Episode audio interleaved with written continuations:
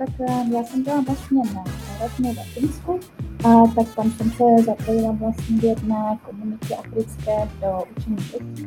Třeba někteří lidi mají eh, za cíl prostě dosáhnout na nějaký kariérní post nebo si třeba pořídit dům, tak na mojem takovém bucket listu je z 99% jsou místa, která chci navštívit.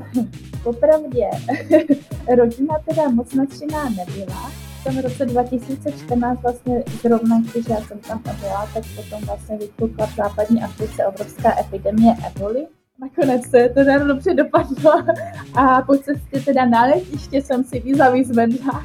Vlastně jedinou povinnou vakcínou pro vstup do země ve většině zemí subsaharské Afriky je žlutá zimnice. Moskytiéru prokousají krizi. Dávat hodně kšily, jako dojde, nebo prostě pálie. Takže jediné, co jsem měla, takže jsem se vždycky úplně totálně orosila. Já jsem vlastně neměla úplně dobré spojení, nebo většinou, když jsme se třeba snažili potom s někým volat, tak to moc nešlo, takže jsem vlastně češtinu vůbec nepoužívala celou dobu.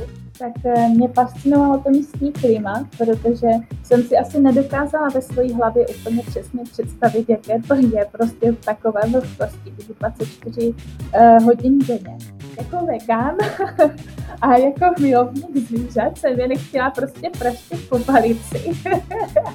Ale zase na druhou stranu uh, musím říct, že jsem teda nevěděla, že takhle dokážu skákat, že jim prostě skákali na postel a prostě pak mi vyžívají takovou obří díru prostě do dveří. Kolikrát jsem si říkala, tak já jsem normální člověk, prostě proč, proč si tohle dělá? Chcete se dozvědět víc? Zajímá vás tenhle výlet z hnízda? Celá tahle epizoda už za týden na všech podcastových platformách. A pokud vás zajímá zákulisí nebo jakékoliv doplňující informace, skočte na Instagram zavináč Vylec hnízda.